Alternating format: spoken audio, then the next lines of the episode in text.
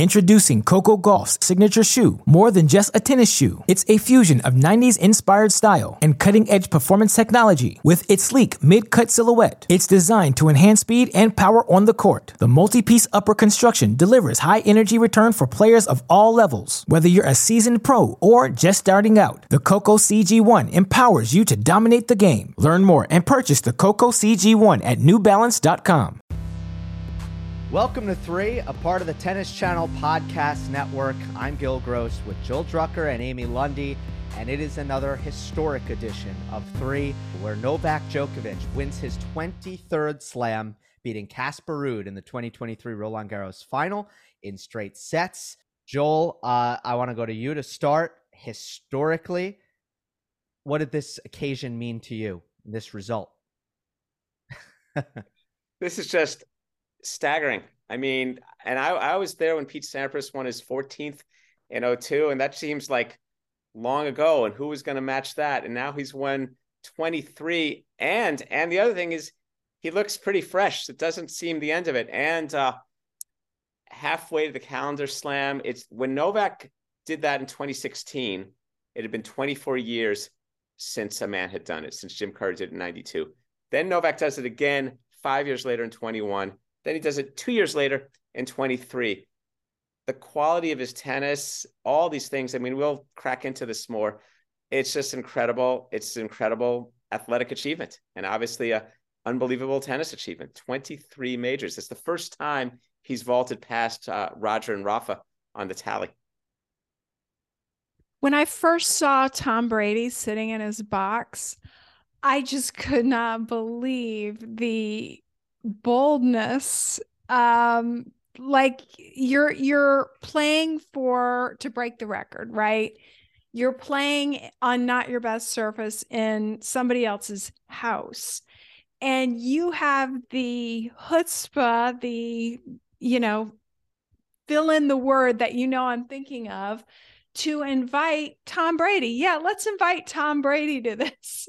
And and also have a number 23 Michael Jordan jacket pre-made for this occasion. Um, and then you back it up and you do it in front of that. Um, I just uh, you got to have a lot of confidence to pull that off and he has it and so massive respect like there's nobody like Novak Djokovic he has the records for being number one, most weeks at number one, most year end number ones. The record now for the most major titles at a time where, and look, there have been so many twists and turns in this that nobody would have expected, but at a time where Rafa's status as a contender in the future is entirely up in the air and questionable, and Federer is retired. So it it is a real stamp on on Djokovic's legacy, I think, uh, because I think the way that you've put it, Joel, in the past is objectively one by one the arguments for Nadal and Federer as better than Novak have have dissipated. Uh, the objective arguments, and now the only record that I can think of that's significant is Jimmy Connors' 109 titles. There's no other records that I can think of like major records uh, that that are yet to be surpassed. Am I missing any? I was thinking about that. That is a pretty interesting set of what those what those different quantitative things are, and uh, I think you're right that that's yeah. So he's up to 94 now. So that's a question of of 16 titles, but uh, that's a that's a different thing. And I think actually, I think in a way, um, I'm not the only one to believe this. Maybe these absences Novak has had from from slams and North American hardcourt tennis have been a blessing. Kept him kept him fresh, and allowed him to continue. Look, he's he's only won two tournaments this year. No big deal. Is that right? He's only won two tournaments this year. Yeah, that's right. And, uh, and uh, the other thing with Novak, I think the legacy when we speak of Federer Nadal, he spent so much of his career vying with those guys, so he's always had to keep upgrading, and upgrading. I think that's what's going to be his his great legacy is the quest and the fact that he had to kind of stay in there with those. It's like having two older siblings, but they never leave the house. They never go off to college. You're still having to prove it to them, and he's still done that. And it's just, it's just incredible. Just incredible. And credit Nadal, he had his finger on the tweet button. Uh, you know, as soon as the last point was won, he congratulated Novak and very classy message by Nadal. But let me remind you that we don't know what the future holds. Um, it seems right now that Novak will be the favorite going into Wimbledon. I personally am very excited to see him vie for the calendar slam, but we don't know what the future holds for Nadal. And there could be one more twist and turn in the road. That's why they play the sports. That's why the guys lace up their shoes. So it'll be a fun summer watching to see what happens next. But we're not going to see Nadal this summer. So it's going to see who, who some of the other contenders are, whether it's the, you know, Kyrgios is making his way to grass. Who knows what Alcaraz has learned? Yeah, it's lots of, lots of, lots of things. I mean, but Novak, he, Nadal has not retired. No, Nadal's not, not retired. retired. Right. He'll be back in 24 probably. Look, I, this year.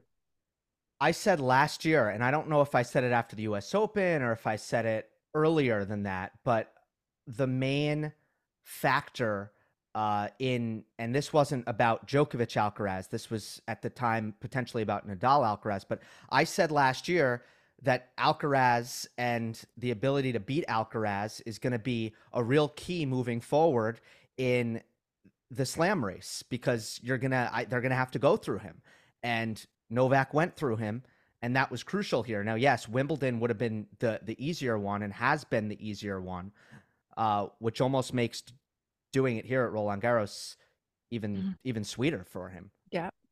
I have yeah. a question for you too. Oh, go ahead, Amy. You're about to say something. No, I'm just putting some more light on myself. I look so, pretty um, dark. There. Here's a question for you too. So Novak gets through the Alcaraz challenge.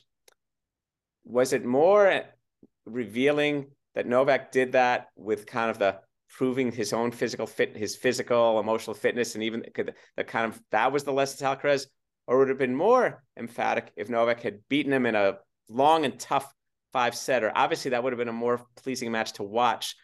But does Alcaraz like which is the bigger lesson learned? Like Alcaraz has some learning to do about management, uh, about his how he manages himself and his energy and all his other stuff. And was that more profound than if he had if it had just been a, a tussle, you know, a six four in the fifth? Go ahead, Gil. Okay. So for me, just educationally and you know, when I when I think back about just learning how these things work in the sport, the way Novak won it was actually uh, really, really eye opening. Again, not as entertaining, but the fact is, Alcaraz has been dynamite in finals throughout his career, uh, his young career. He has a great record in finals. No moment has really ever seemed too big, uh, with the exception of of some, you know, maybe the Roland Garros match against Zverev last year, and then the Wimbledon match against Sinner. He wasn't all that clutch, but then he wins the U.S. Open. Point is, how overwhelmed he was by that moment and that occasion, the opponent, uh, the the pressure, all of those things. It it was a real reminder about how if you haven't done that over and over again, it can completely take away everything that we think this sport is about when it comes to how fast do you move? How's your footwork? How's your forehand? How's your drop shot? How's your serve? No, it wasn't about that. It's can you handle this arena?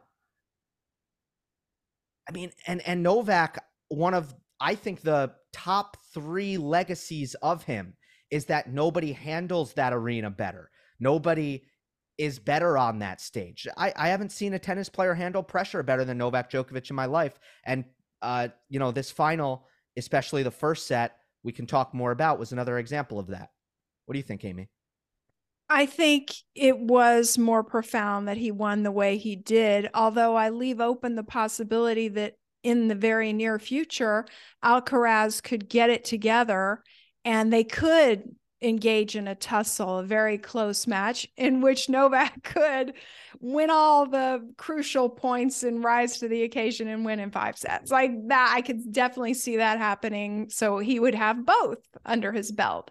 But um, I think I, it's a very simple analogy and it, has been used a million times in sports. But a commenter on our last show said that Alcaraz was playing a sprint when he should have been playing a marathon, or he was prepared for a sprint and he should have been prepared for a marathon.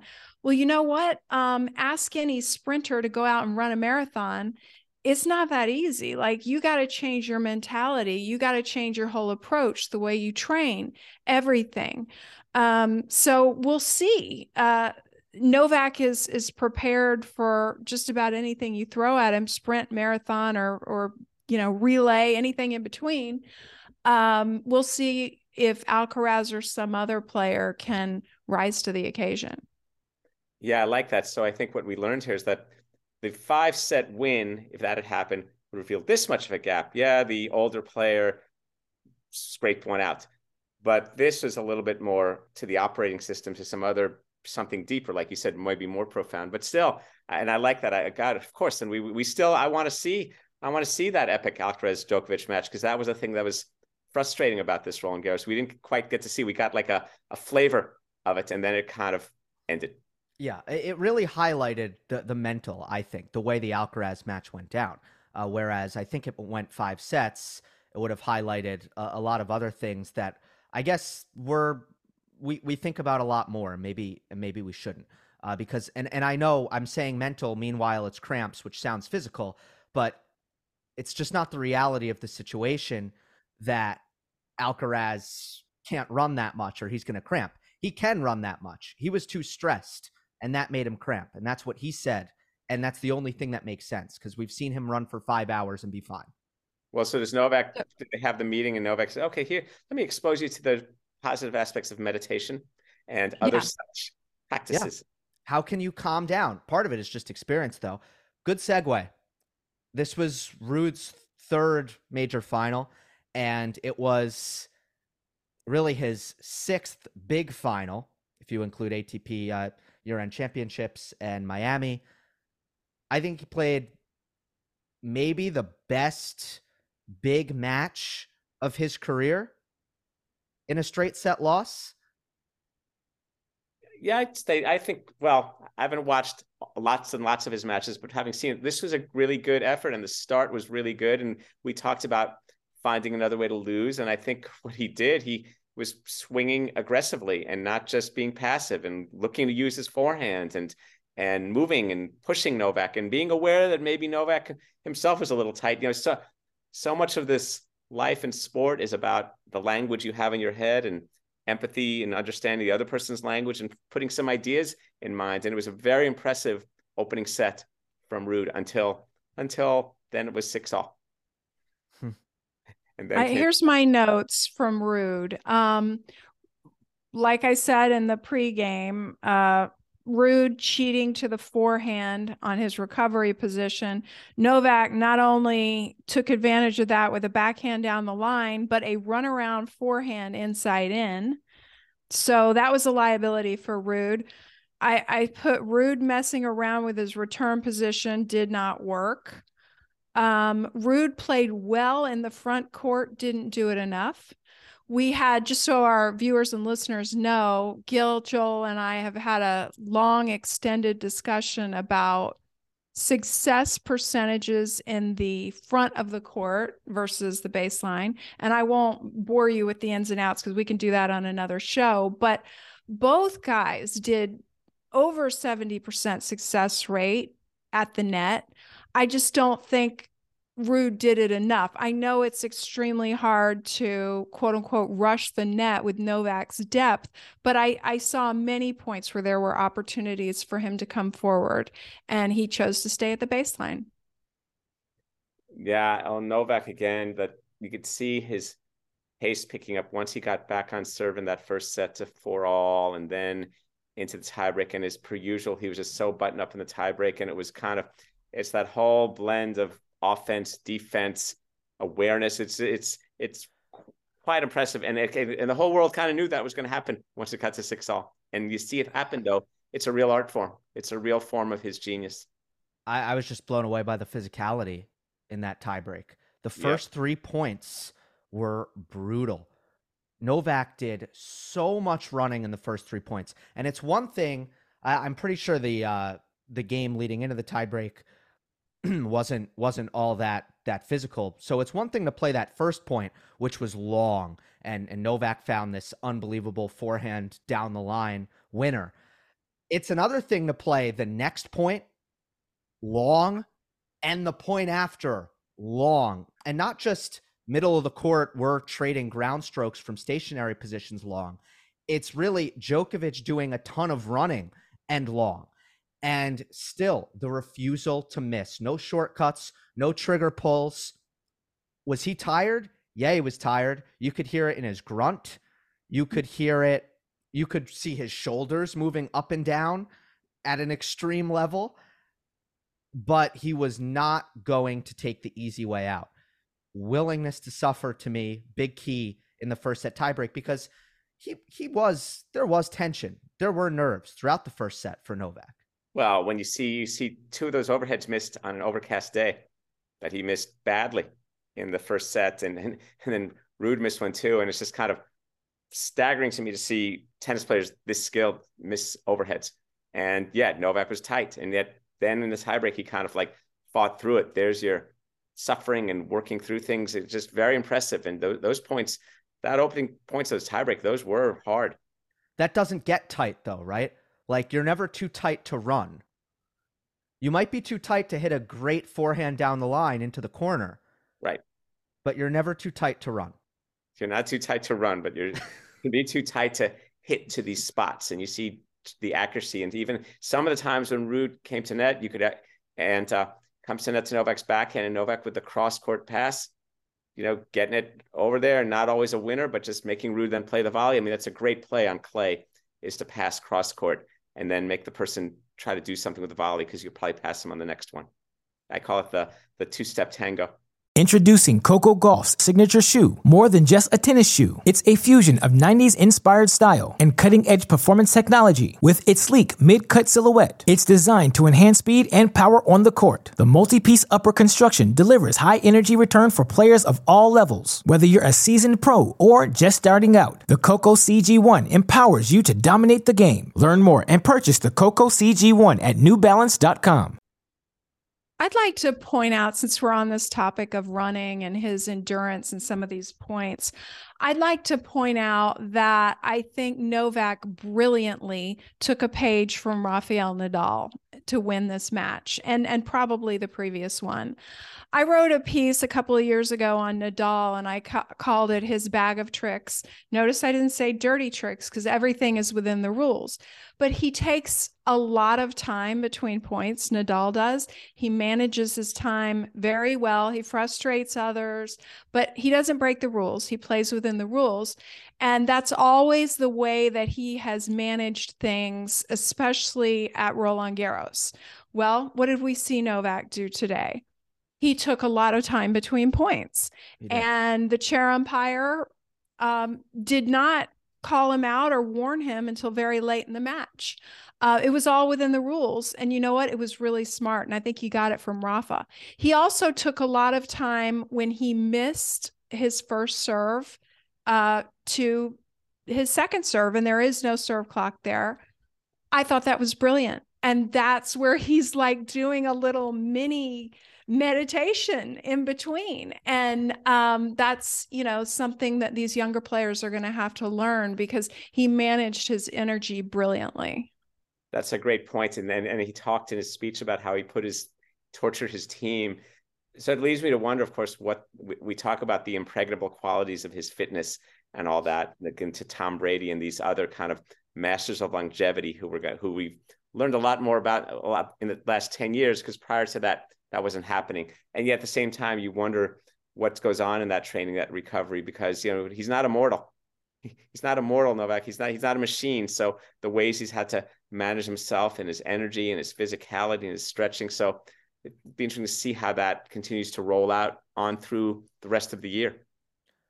Yeah, he also lobbied chair umpire Damien Dumusois to start the clock later on the change of ends. And sometimes with a subjective thing like that, like when do you start the clock, complaining is a good idea if if you want if you want an adjustment there. So I thought that I also noticed that, and that was I'm sure just a tactic. Let's see if we can get some more time on the change change events. Although in fairness, a lot of players have have felt that at Roland Garros there isn't quite enough time on the changeovers. Um, second and third set, I thought it was less about physicality, and I think we saw kind of the Djokovic 2.0 where he's developed a lot of serve plus one proficiency later on, and the first serve and the forehand was dominant. A lot of short point dominance here. But I think particularly against Ruud, the forehand sticks out because there were points in the match where I'm looking at this Djokovic Ruud matchup in the second and the third, and I'm thinking, whose forehand is actually doing better right now? Whose forehand is bigger?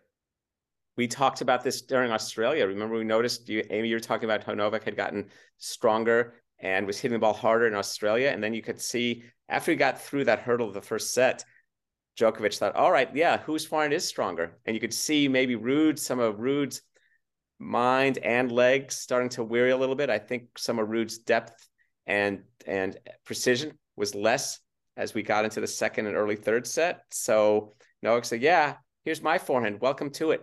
And my backhand's way better. I mean, so the, the Novak's that, yeah. that cross court backhand is just unbelievable. Not not that it's hitting it, it, it, not that it's hitting winners all the time as much as just into the corner, into the corner. I mean, it's an interesting thing. Like let's say the Novak cross court backhand, the Rafa cross court forehand. I mean, two of the greatest shots ever. I thought you're right, Gil and Joel. I thought Novak did a good job with the plus one forehand in particular, playing off really good serving. Um, normally, it it's sort of a red flag for me when a player is putting well over seventy percent first serves in, because then I wonder, well, are you going enough for enough on your first serve? But Novak has proven a lot recently that he's an exception to that.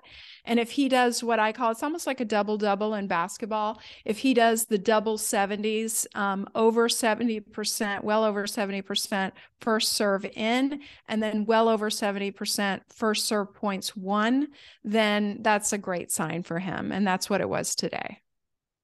Yeah. Uh, what is it? Uh, difference in win win on first serve percentage. It it ended up being more than 20 uh, Djokovic at 80%. On clay, it's absolutely phenomenal. And Ruud being at 57%.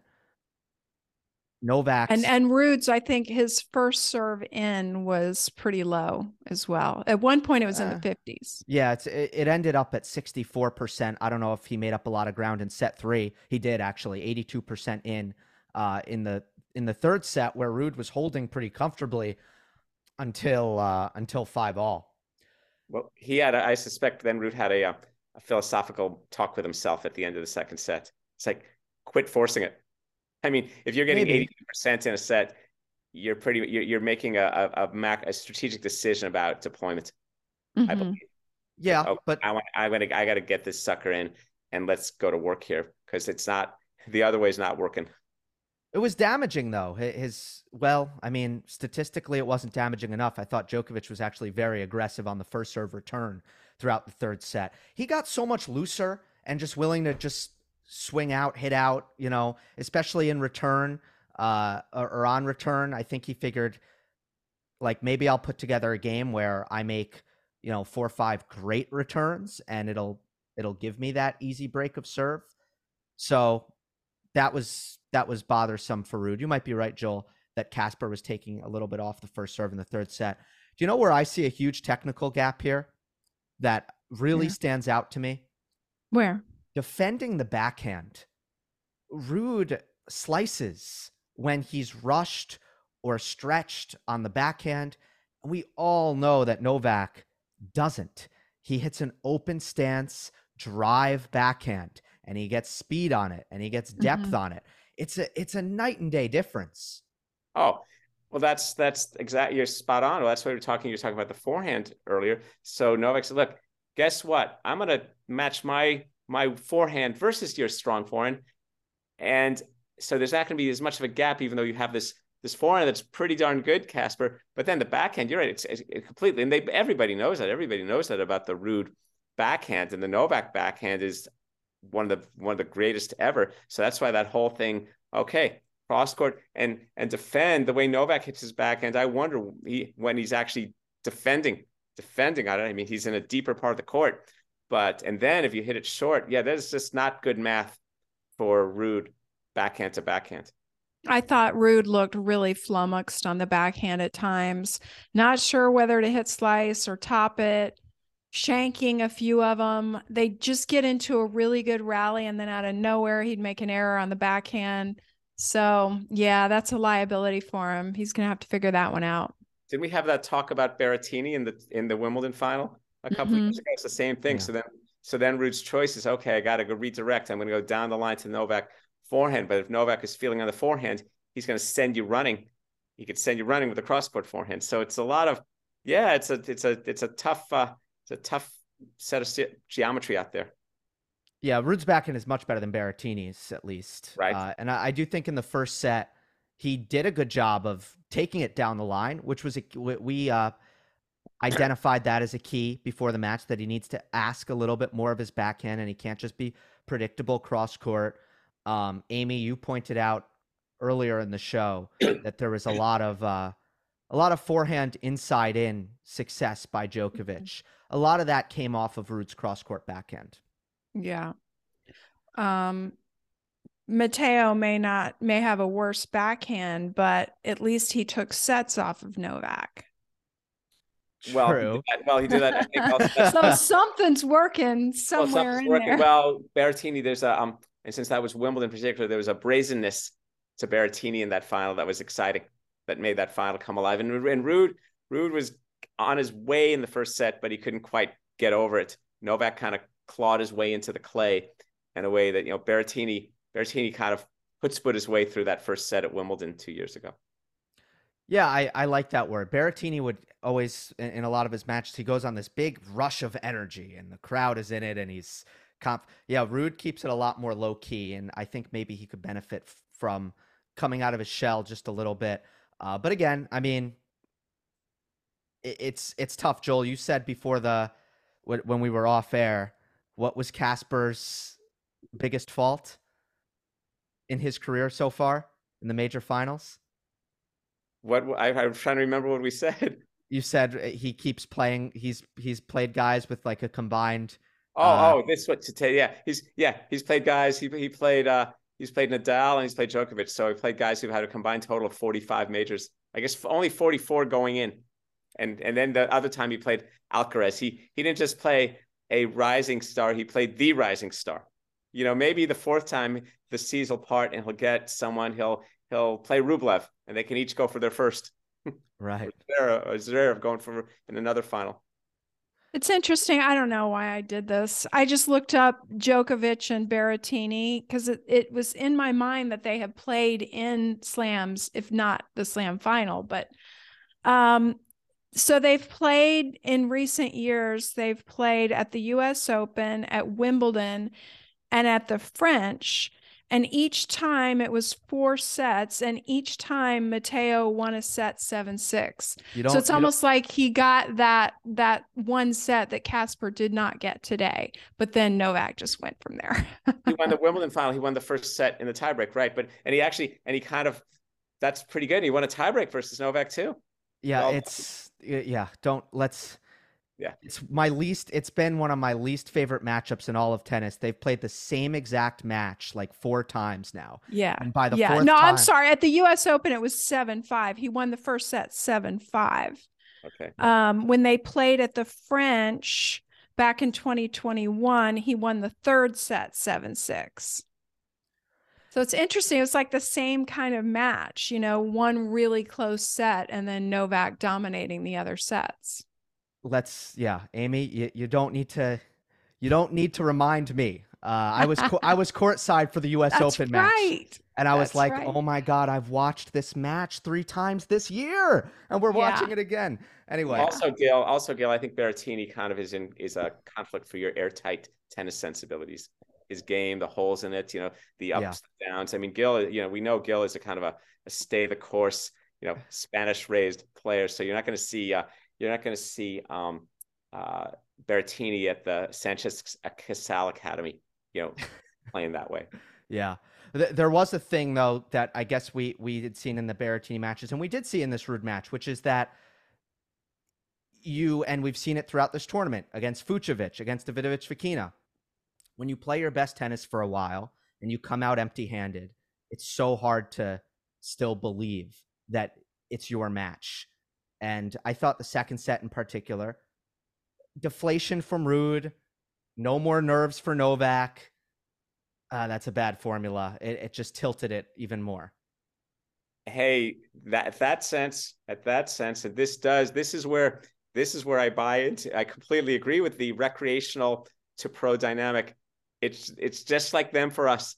You know how many times you play a you play a really you give all you can against a better player, and you think you could make a go, and then you lose it seven five, seven six, and that or right? And it's just that that slight little margin. The better players now seven percent ahead. You're seven percent behind, and then the whole thing, you know, it gets late quickly. And the you start to have the thought, well, at least I didn't humiliate myself, and that's the worst thing you can start thinking because then you've already you've already like lost. I've had that match. thought at three. all I've had that thought at three all. Um, I humiliate myself. Yeah. Let's kind of go back to the Brady thing real quick because I do think there there is an interesting debate to be had. I've been kind of thinking about how Federer uh, aged into his mid to late 30s, how we've seen Rafa age only a year older than Novak Djokovic, but also LeBron and Serena and Tom Brady.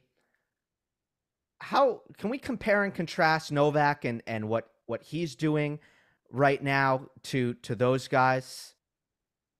Sure. Well, I, it's interesting, isn't it, that Brady played well into his 40s. I mean, it's almost like a little subtle signal. Um, I may play into my 40s because look who I got in my box. Uh, I loved that, by the way. I just hats off. Um, I cannot imagine having the guts to do that, but uh, it's great. It was wonderful, and uh, yeah, I, I think um, Novak he he's not really other than the you know occasional ticky tack injuries. He's not really showing the wear and tear. When he was sprawled out on the clay at the end, um, and you could really see you know his body against that clay. I was like, gosh, this guy is fit, really fit.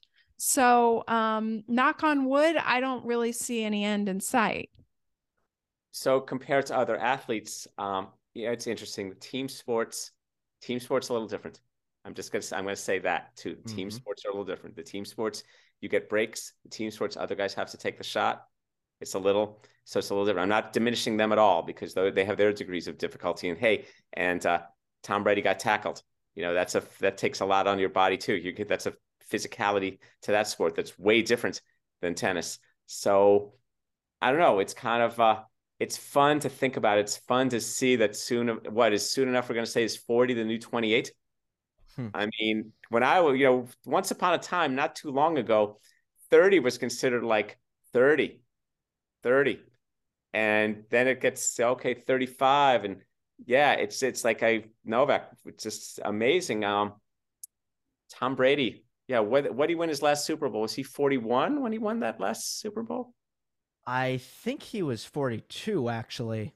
42. um yeah. Uh no, I think he was 43. I have it written yeah. down that he was 43. 43 yeah. and he won a Super Bowl. It's mm-hmm. insane.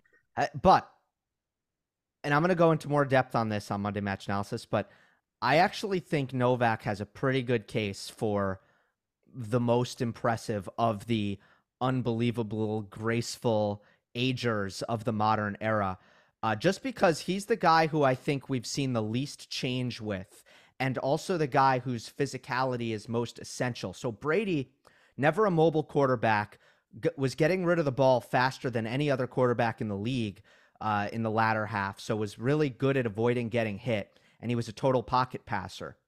So it was really his mind and his arm and his ability to stay healthy, right? That those were the cornerstones of his game. And LeBron, you could see he's playing less minutes and he's not jumping as high and he's not, you know, he's settling for jump shots maybe a little more often and choosing his spots more often. Like he's a different kind of player, still great, but different. Uh, Nadal, I think, different.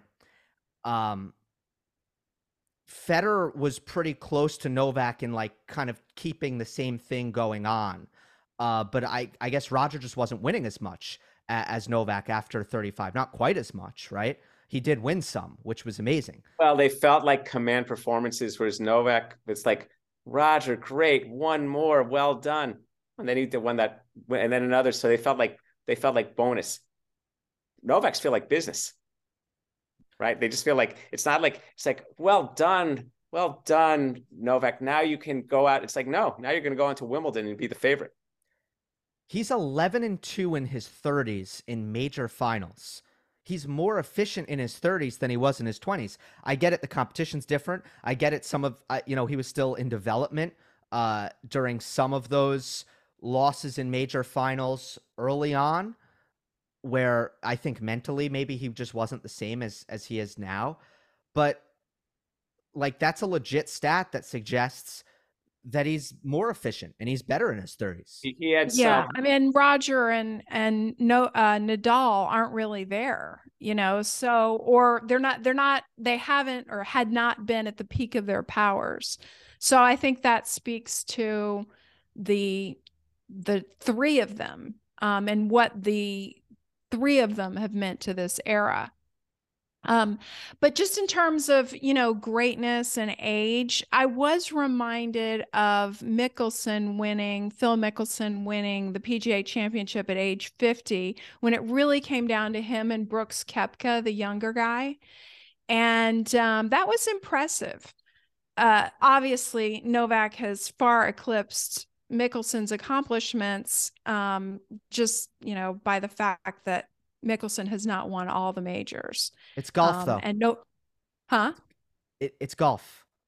Yeah, it's golf. It's, it's- golf. But you know what? You you do lose your um like the the putting is is something that really really goes down typically if you look at the stats and I'm not I mean I I watch casually. I used to watch it a lot more. But it is highly unusual for someone to putt as well as he did in that tournament um, at his age. um, the match closing stuff of earlier. I think earlier in his career, Novak had some issue closing out matches, and I think he addressed some of that during his time with Boris Becker. Remember, there's a period there he lost several slam finals. So there's there was Murray and and Stan Wawrinka zoned on him in a couple of finals in 15 and 16. And you're right. And since he's since his 30s, he's gotten a lot more more buttoned up. The the numbers bear it out.